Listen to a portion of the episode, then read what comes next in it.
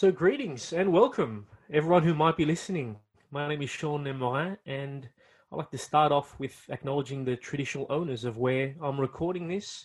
So, the Wattamattagal clan of the Darug Nation, whose culture and customs have nurtured and continue to nurture this land since the Dreamtime. And I would like to pay my respects to elders past, present, and emerging. This is the first episode of the Hints for Healing podcast. It's a place for discussion around the healing from trauma for young people. As an introduction, I'm the team leader of the school liaison program at STARTTS, which is the New South Wales Service for the Treatment and Rehabilitation of Torture and Trauma Survivors. STARTTS is a specialist agency that works across the state of New South Wales, Australia, with the aim of providing psychological treatment for those impacted by war, persecution, and systemic state sponsored terrorism. As an agency, we've been around for um, around 30 years and supported people from refugee and asylum seeker backgrounds heal from the past and go on to live successful lives within Australia. As a member of the International Rehabilitation Council for Torture Victims, we are similarly committed to the global sharing of knowledge in our quest to support the rehabilitation of survivors globally using holistic, diverse, and culturally appropriate interventions towards healing. So, these conversations will largely focus on the healing of young people and helping schools along that process. These for anyone committed to that goal psychologists, counselors, social workers, teachers, occupational therapists, and obviously parents and clients themselves. For this first talk, um, I'm, I'm, going to be discussing um, the current crisis with my dear colleague and senior child and adolescent counsellor, Julie-Anne Younis. She's a registered psychologist who has provided therapeutic services to learners with refugee experience for almost 20 years. Um, she'll be talking about how to better support young people during the time of COVID 19 um, she'll be discussing some common presentations with practical tips during this, during this existential crisis. I hope you will enjoy.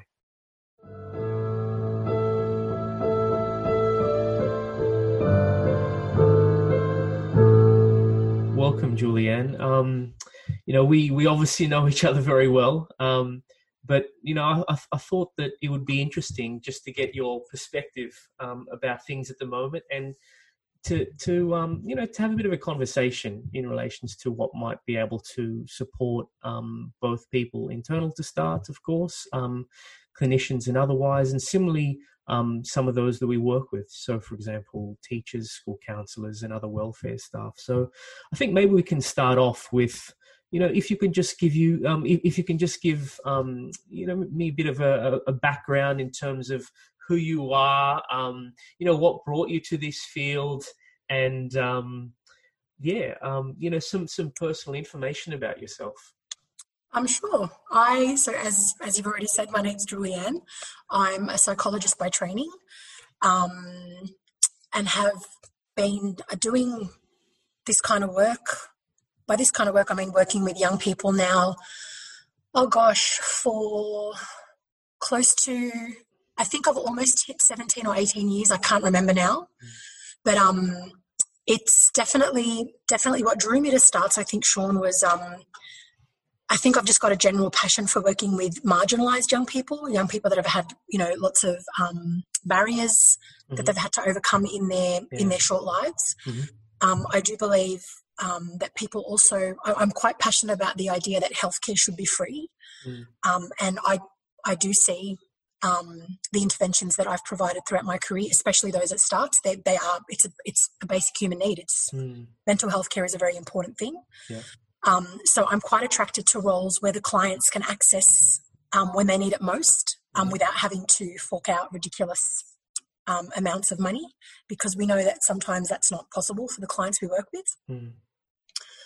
Um, yeah, and I, have always worked with marginalised youth. So prior to working with STARTTS, and which I've been almost four years now, I can't believe how quick that's gone. Um, it's crazy. It's it's flown.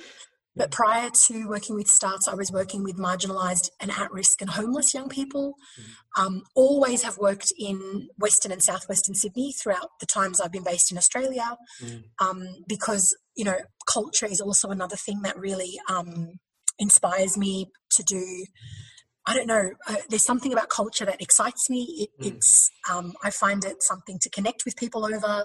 It, it's interesting. You learn a mm. lot about, um, I guess, the way people think and understand the world, and that's you know a really lovely part of the work that we do at STARTTS as well. The opportunity to meet people from a range of backgrounds. Mm. So yeah, I mean, I think that's pretty much um, me in a nutshell, really.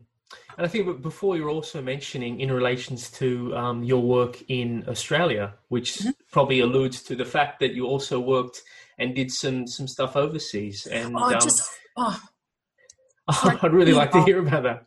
No, it was it was a it was a blip in the uh, in the it was a drop in the ocean in terms of my experience. It was a year abroad in Italy. Uh-huh. Um, doing very very unrelated work it was largely in a childcare center and i had a mm. um, particular overview of a young boy who had um, autism right. so it was um, yeah it was a good time but mm. no most most you know most of my career has been here in australia yeah um, working ironically i was only working with italian little ones in italy but here i've been blessed to work with people from a range of different cultural mm. and linguistic backgrounds so it's mm. been a very rich working um, journey mm.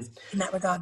Do you, do you think that um, it might have been something around your own personal culture, your own personal cultural background that, that might have drawn you to working with people from uh, the backgrounds in which you work with at the moment? Um, yeah, maybe, maybe, mm. Shaun. I, I don't know. I actually, I, I think, I, I think working, working with people from different cultures, I think has had a lot more to do with um, just the general interest that um, comes up for me when I meet people from different places. Like I learned very early on um, the role that culture plays in shaping a person's worldview, mm-hmm. in shaping the way that they behave, in shaping mm-hmm. the way that they understand people, understand mm-hmm. themselves. Mm-hmm. Um, it's got, you know, it's got implications on so many levels mm. um, for the way people live their lives. And I think that understanding then meant that I was so curious about getting to know people from different cultural backgrounds. It may be mm. the fact that I've, you know, I'm a child to migrants mm-hmm. myself, um, and that I'm from a CALD background myself. I'm not sure though. I think, I think it's got a lot more to do with um, the impact that I realized culture has on so many different levels of a human. Mm and, and I think that's probably yeah that's probably very true because you know there are so many of us with CALD backgrounds true, um, that live in Australia right I don't mm. know too many people that are that are as fascinated with culture I'm sure yeah. there are but I don't know anyone in my personal sphere that's true. excited by culture it's really for me it's a pivotal part of um, understanding the person that you're working with be it you know th- therapeutically clinically or otherwise it's mm-hmm. really important yeah and do you think that there's been um, like a lot of self-reflection in terms of the way that you conceptualize your um, how how you see yourself within an Australian context and how that's also impacted the way that you work with with clients of similar CALD backgrounds?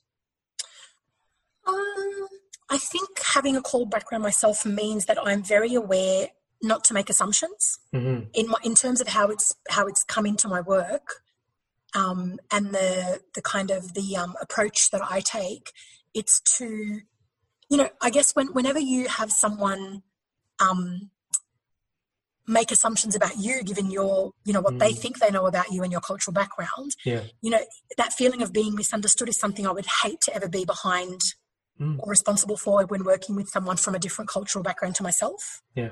And so I think those experiences have really shaped um, my approach to my work and it's really made me very committed to that idea that we should never assume we should slow down take time to understand take time to ask take time to be very genuinely curious. Mm. um, because that i believe leads to a deeper understanding of the person opposite you and working therapeutically i think ultimately that could contribute to the person having a deeper understanding of themselves. Mm. yeah. So i think that's probably how it's shaped. Yeah Absolutely, um, it's, it's obviously work. giving you a lot of tools in in in working with people from refugee and migrant backgrounds. Um, yeah, so um, your your role at STARTTS.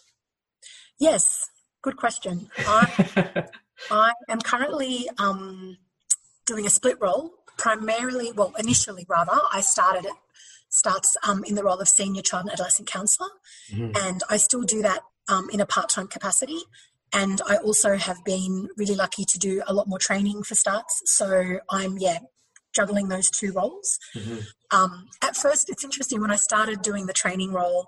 Um, I was I was very much unaware of how much uh, of my therapeutic self would come over into the training space. Mm-hmm. In that, you know, the skills that you need to be a really good therapist, I think, also translate across um, in that mm-hmm. training space as well. At least I'm mm-hmm. finding that.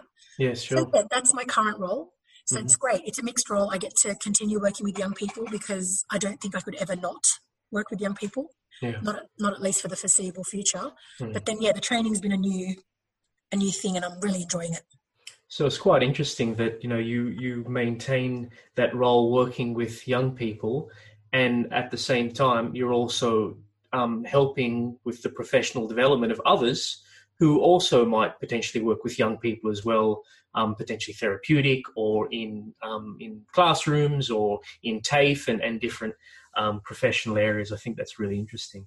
Um, you know, honestly, yeah. Shaun, on that, I, I, think I didn't realize, but um, initially, but what I've come to since understand through reflection, when I'm sitting in a room with one client, hmm. I'm very much able to um, provide you know, to serve that one client in that space, which is mm. a real privilege and honor.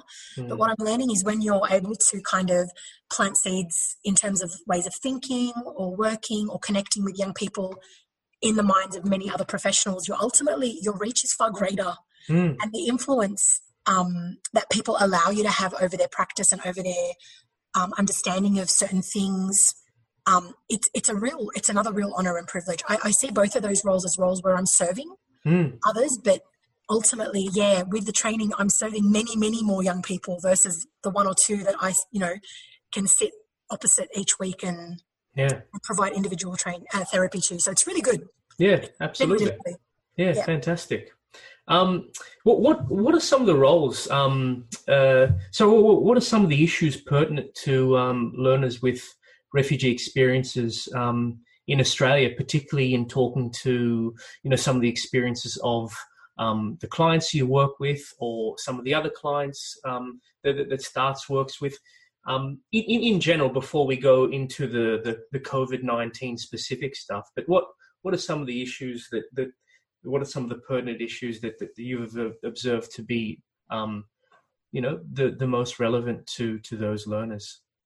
I think, Shaun, with any with any kind of question like this, it's so important to note that it's it's a spectrum, mm. and we're going to get kids that can sure. sit anywhere along that spectrum. You know, I think one of the key messages I try and um, send across when I'm running trainings is to never assume. Mm-hmm. Um, I think making assumptions that the refugee journey has impacted a young person in a particular way simply because they've had that journey would, wouldn't really be serving the best needs of any young learner. Absolutely. Um, we've got to really take it as case by case and face, you know, you know, and basically look at what's going on for that individual and really be curious about that young person.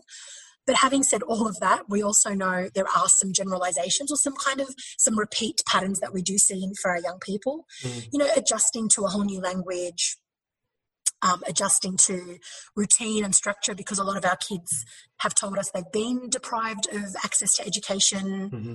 um, especially in countries of transit and sometimes also in, in their countries of origin. Um, you know, the cultural transition. I mean, we mm. could do a whole podcast on that by itself, but that's also a big, um, a big thing that we notice in our young people. The intergenerational stuff, you know, mum and mm. dad's needs versus their needs. Mm. Concentration in the classroom, yeah. Um, peer peer stuff, them having to work out their place in the new in the new world they find themselves in. There are so many I guess the overarching term, I think, based on all the things I've just spoken about, are the, are the numerous adjustments that they need to make mm-hmm. because change calls for adjustment. Yeah. And, you know, those, they, some kids adjust quickly and some mm. need a lot more time. Mm. So they're the, they're the real, you know, the, the nutshell ones. Mm-hmm. Um, some of the interesting things I've seen in my young people mm. um, are also um, there's almost this internal, um, this internal battle between you know, wanting to just slot right into things and not require any extra attention or resources, but then mm. on, on, the other hand, they have genuine needs. Yes. And sometimes it's reconciling that within themselves, mm-hmm. you know. Um, yeah. That can be that can be you know really rich therapeutic work, Mhm. helping them reconcile yeah those two very opposing spaces that they sometimes sit in. Mhm. But um, yeah, I mean it's a broad question. Hopefully that's given some No, initial. no, no, no, kind no.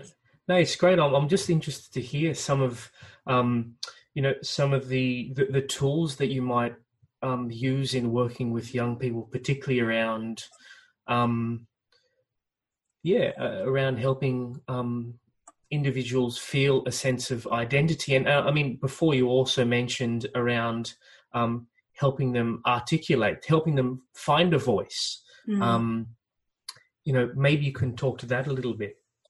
Um, yeah, sure. I mean, the, the very first thing that's popped up for me in response to that is the idea that um, working with young people, I think, r- really calls for um, transparency and and and uh, large doses of authenticity. I think Yes. young people are very um, well equipped to uh, sniff out inauthentic Yes. people, Yeah. and so you've got to basically, to use their language, you've got to keep it real. Yeah, absolutely. That's i think that goes a long way. I, i'm very client centered in my approach to well i think i'm very client centered in my approach to my work. Mm, um, and i think that helps because i find a lot of young people particularly um, our young people the, the young people that we work with who've had refugee journeys mm, um, you know that idea of not having a voice or being disempowered mm, being disconnected they're two they're two of the most i guess um, long la- they, they kind of leave the most impact i feel those those Mm. kinds of the disconnection and the disempowerment. Mm, i work very hard to try and create spaces that reverse that if possible. So creating empowerment or opportunities for empowerment rather and um, connection. So the Mm. connection part i think it's about being genuine mm, you know and and my favorite way of articulating the energy i think we need to bring into the room with young people um, is to be friendly but not their friend mm, as a therapist at least that's a very important boundary to maintain. Mm, very warm but maintaining those professional mm, boundaries can be a juggling act but it's not impossible. Yeah. um, being transparent being authentic being warm that, that's Mm. the connection bit. The empowerment bit is yeah providing a space that hopefully they can tell i'm largely curious about their thoughts their needs mhm, um, providing safety for them to come up with what those things might be because um, you mentioned identity mm, I think young people, irrespective of their journey, refugee or not, um, especially adolescents, they're in a space where that identity formation is happening. yes. And, you know, when you layer in the refugee journey, that can have further implications for that because there's been so much movement and unsettlement.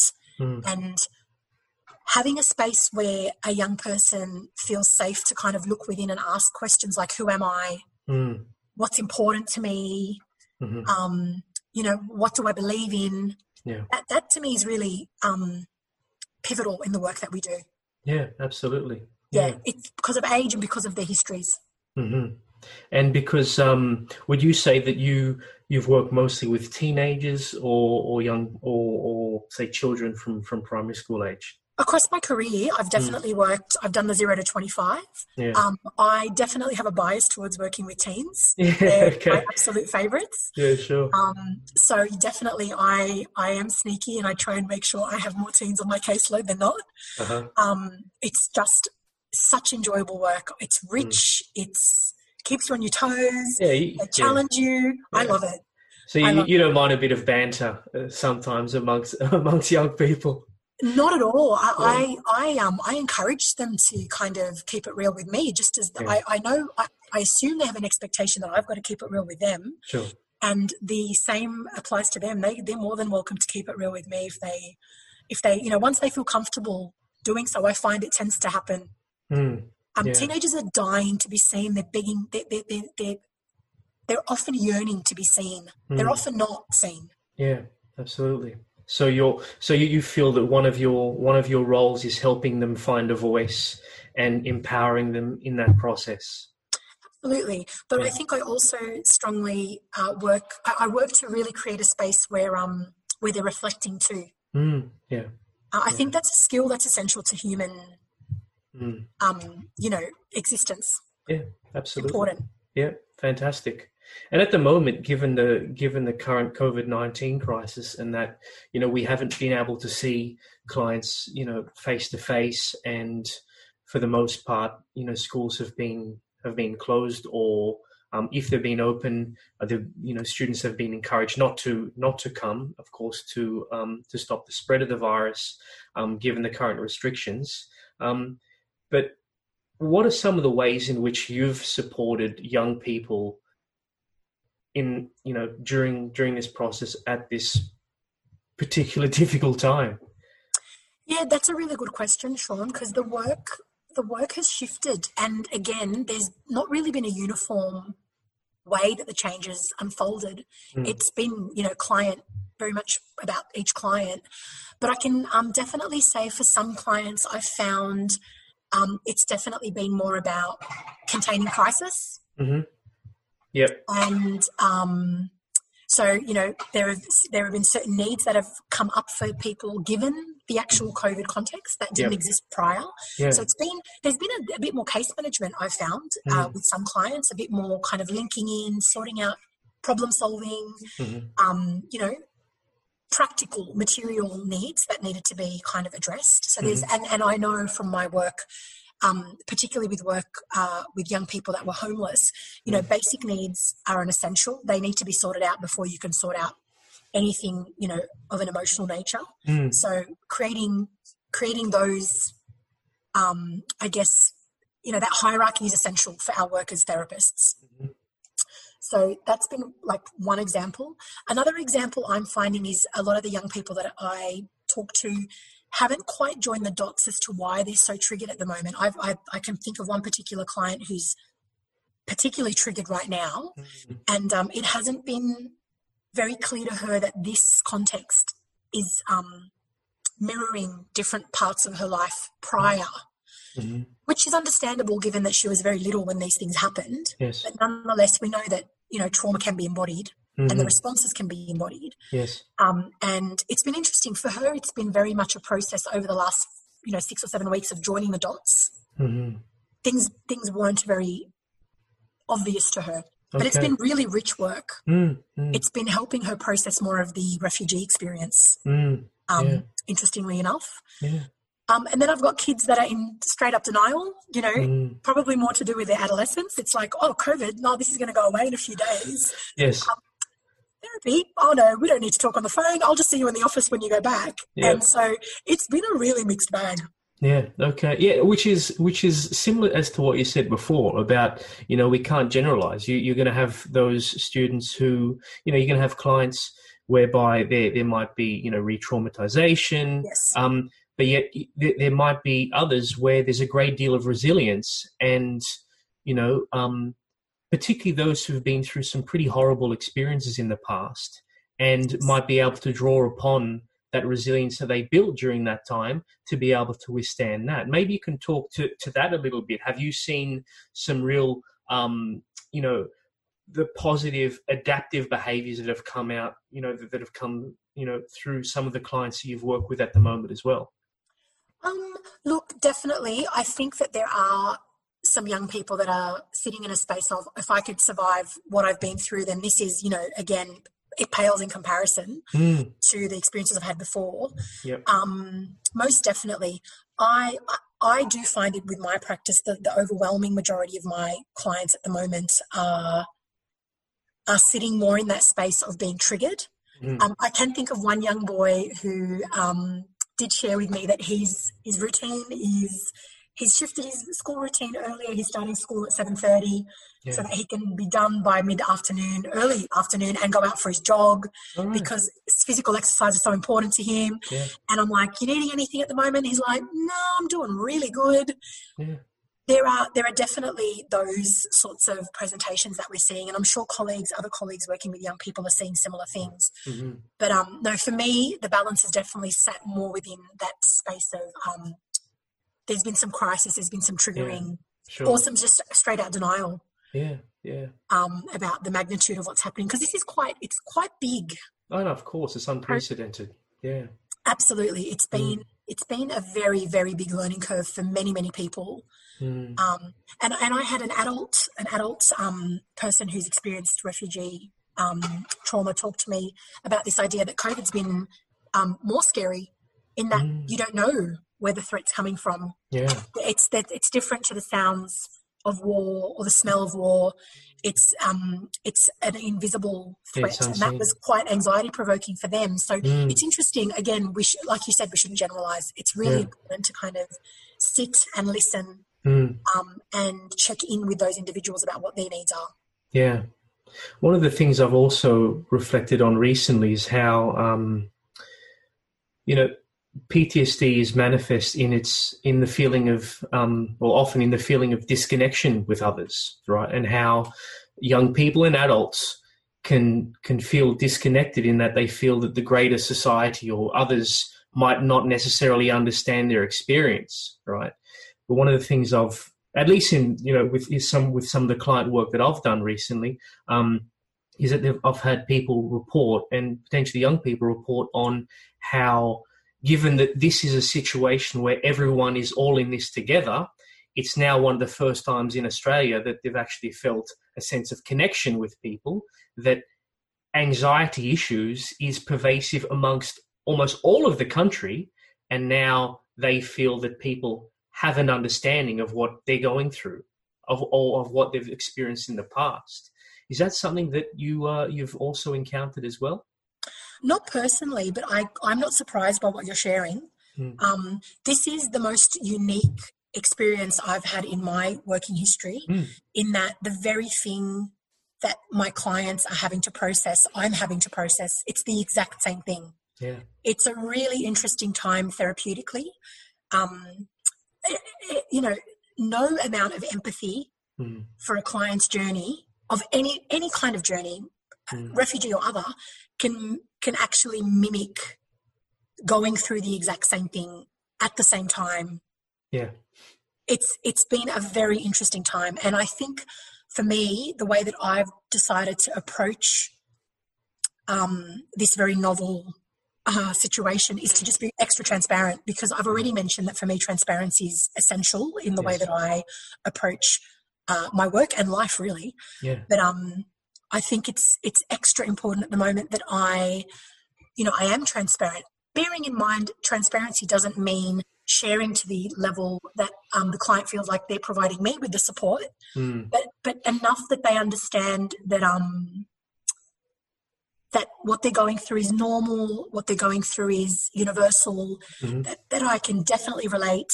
Mm. And and sometimes what it's meant is some of the strategies I've shared Yeah. um, are the very strategies I'm doing myself. Yeah, I have never committed to a meditation routine with the rigor that I have at the moment.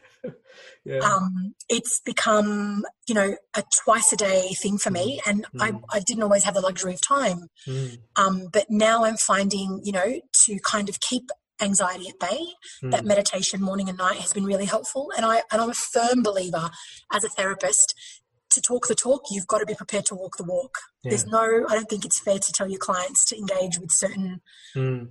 practices that you're not prepared to do yourself. So, Yeah.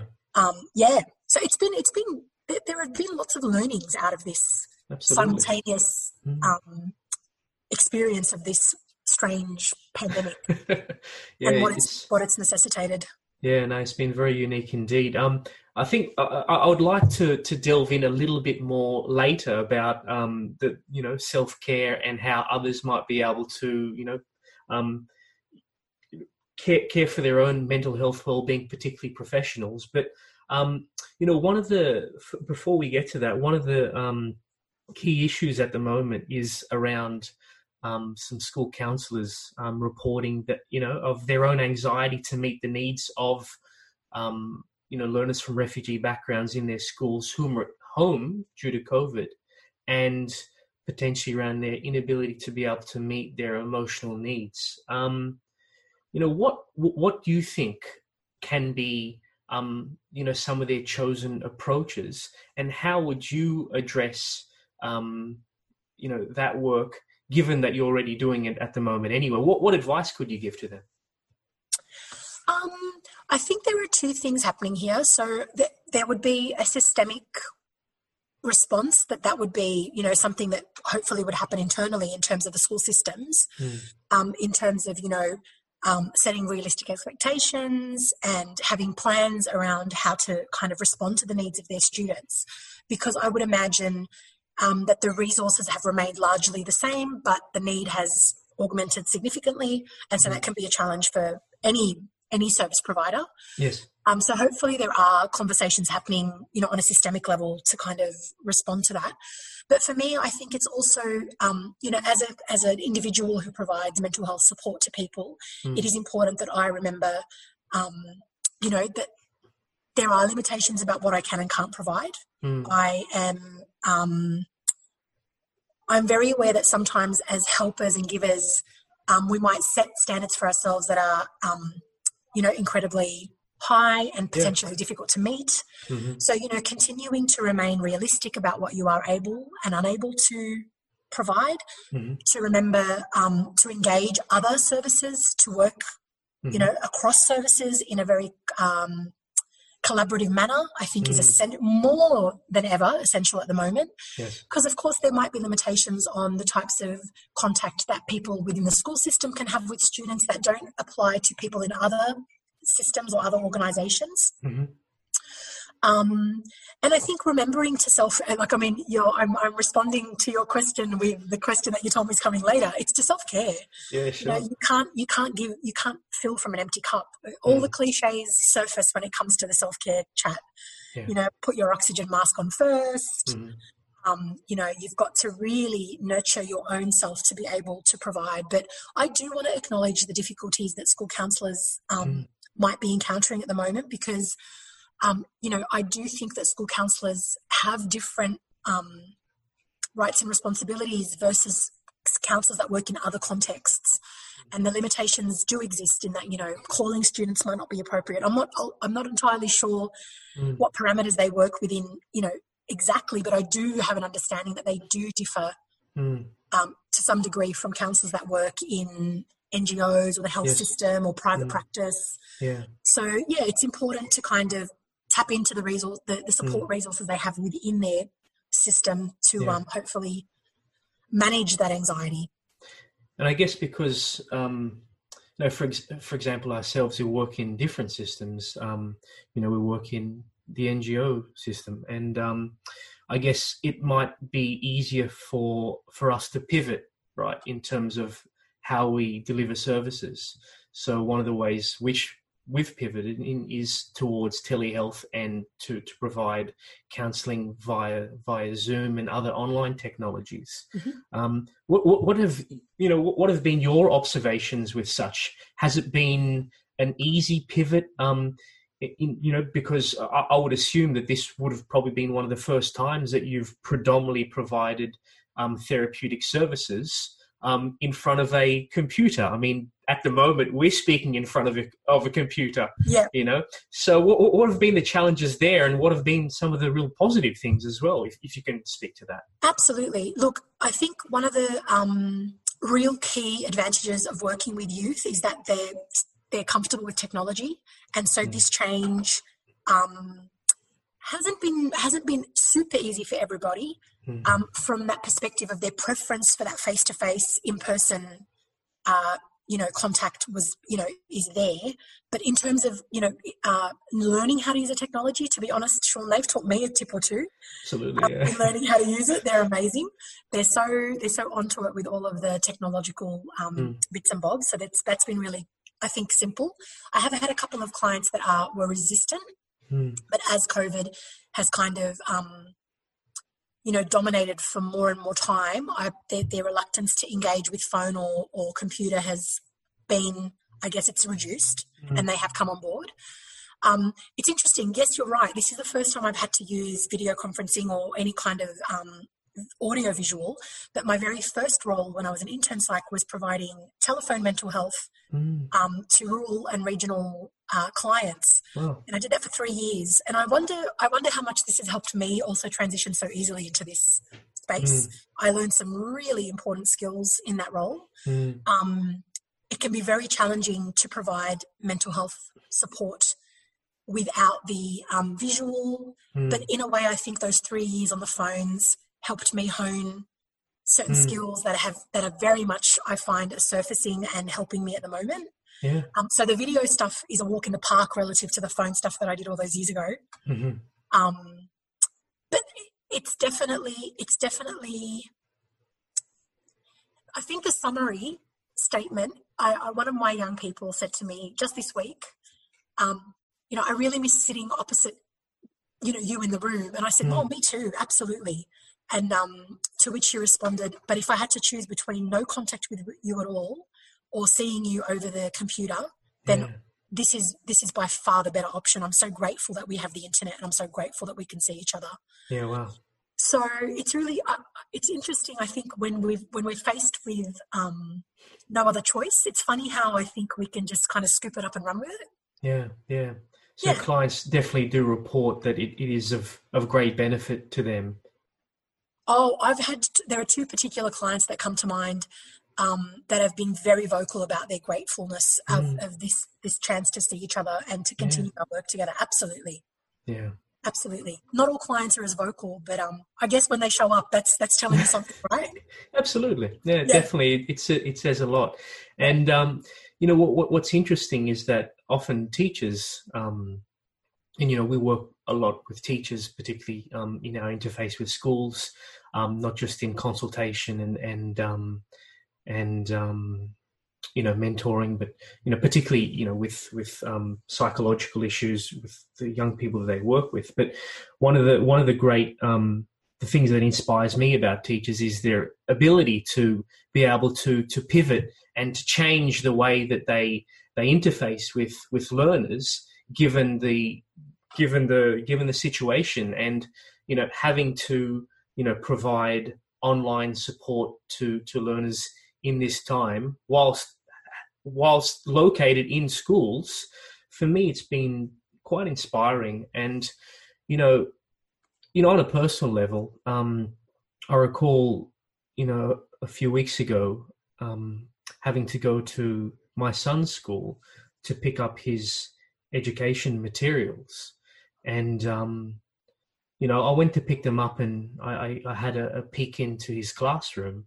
And um I saw his teacher with just two two children there, and obviously, um, you know, the, the you know the, the, the parents of, of the the young people didn't have any other options, and so they were going to school. And I remember feeling so emotional at that time about the commitment that you know the, the, the teachers had at that time, having to provide face to face, and then also providing online support. Um, how do you think?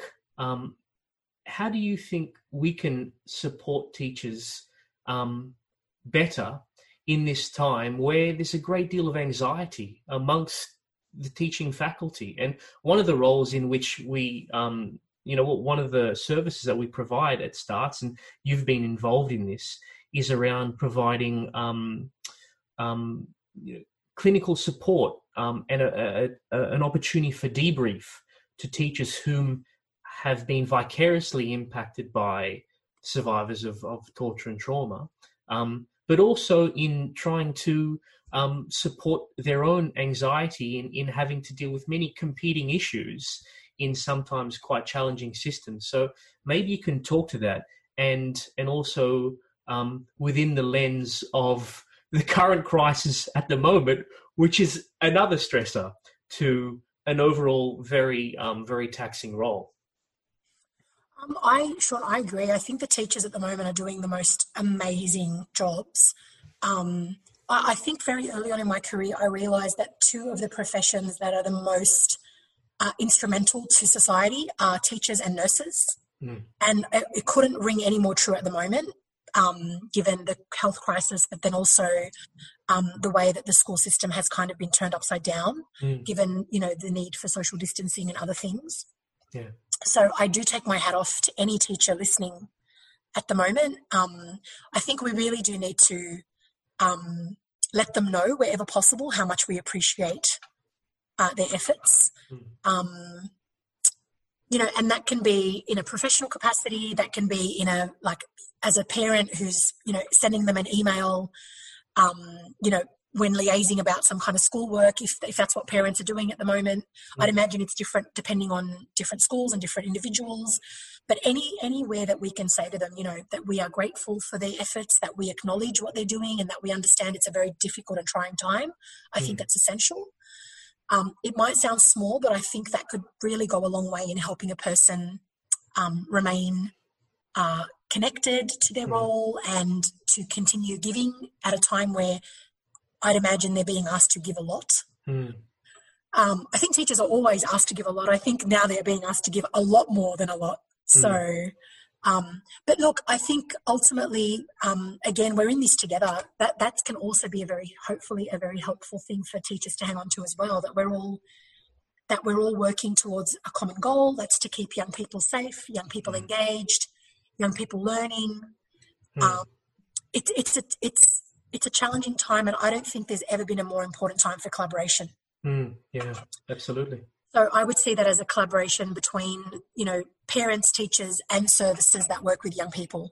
Mm-hmm. Ultimately, I'm not sure if that if that's kind of answering. No, no, um, that, that's that's fine. That's fine. It's it's, yeah. but I I do take my hat off to teachers. I do acknowledge it's been a ridiculous mm. time for them. Mm. They had to respond almost at the drop of a hat overnight mm. and create resources and strategies and responses to something that they they normally would have needed months to do and it was done in a matter mm. of days yeah um, and you know when it comes to our client group our particular client group um, there are particular challenges that they've had to kind of you know to try and circumvent and that's not been easy mm. so again a big hat off to all the teachers that are trying to support um, all young people but especially refugee young people mm.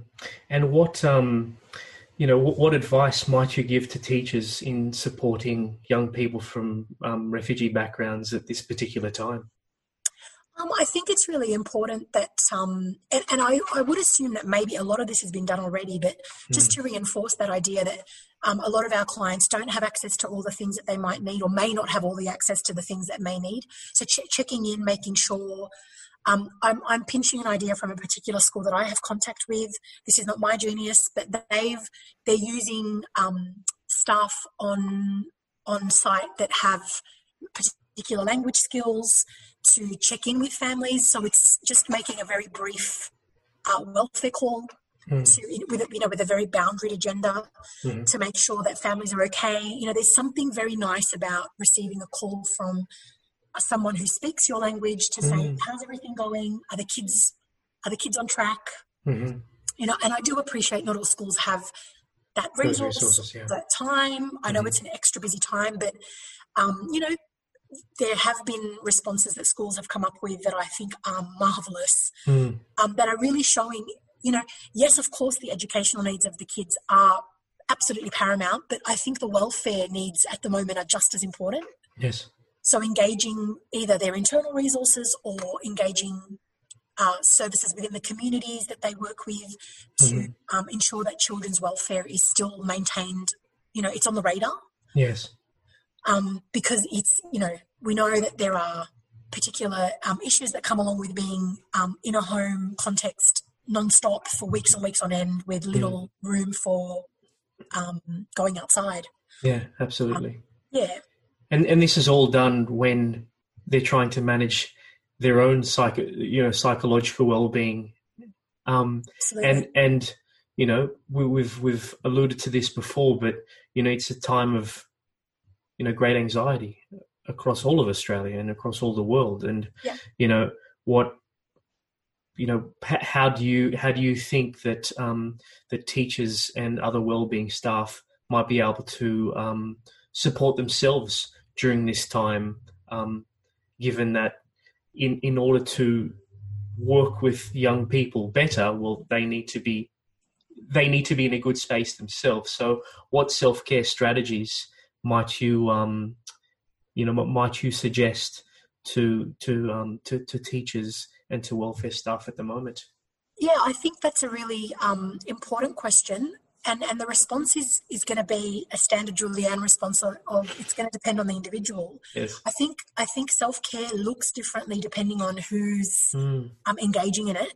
Yeah. Um, what I encourage people to do is to a acknowledge that they do need to self care, mm. and b reflect on ways that they top their cup up And so, like I said, you know, for one person that could be running a marathon. Yep. Or, or you know, running for hours on the weekend or each morning. Mm. For another person, it might be knitting. Mm. For another person, again, it might be cooking. For another person, again, it might be listening to some music. You know, there are so many um, varied ways that people can top up their own cup. But that I think if we don't create space for it in our in our kind of day to day routine, Mm. then that's probably where we're going to see that it's not going to happen. So uh, for me, it's less it's less about how; it's more about why Mhm. and when. Like locking in a time in a person's Yeah. daily schedule is really they're the two big ones. Mhm. Why? I mean, you've got to connect with the reason why you're doing it. What What do you notice when you don't? What do you Mm. notice when you do? Mm. Um, that might help people connect with those routines. Yeah. And then, of course, when like lock it in. Like it's Mm. got to be factored into your day Yeah. or your week. Mm. Um, but yeah, what it looks like, it really depends on Hmm. the individual.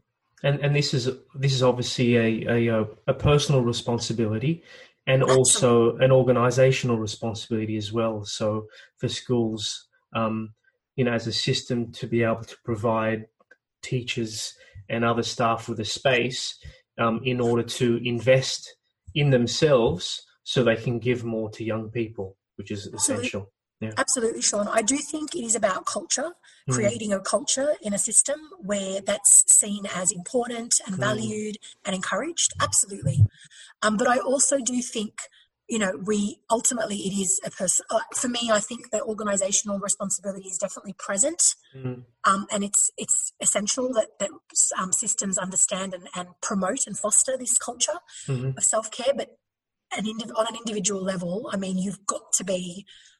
I think as I think as givers, we're so very well um, equipped and comfortable of providing care and nurturing to others. Mm. Um, but we're we're not so amazing at giving it to ourselves, and I think there needs to be work done Yeah. within oneself Mm. to get to a space where you truly understand Mm. you are important too. Absolutely, yeah. And I think there's there's also an ethical dimension as well, particularly if we if we know that um, if we ourselves are not well, right, and if we know that that could potentially have an impact on our ability to provide services to others, well, then there should be a necessity, a, a, a personal necessity, in order to invest a lot more so that we can do a better job for others. I would agree. Yeah. Strongly. Mm. Anyway, thank you so much for your time today. I really appreciate it. It's been great chatting with you today, Julie-Anne, and um, look after yourself. Thank you so much, Shaun, for the opportunity to chat. I've also enjoyed the chat. It was um, it was good to connect. We haven't seen each other in a little bit. I know. It's good to connect again. yeah, we, we haven't seen each other in a few months, so it's you know, so it's good to have a bit of a chat. So Absolutely. Thanks again. And um, to anyone listening, I really hope that you're able to get through this period um, in a way that uh, allows you to take really good care of yourself um, so that you can continue giving to the young people that you serve on a daily basis. Thank you so much for all your hard work.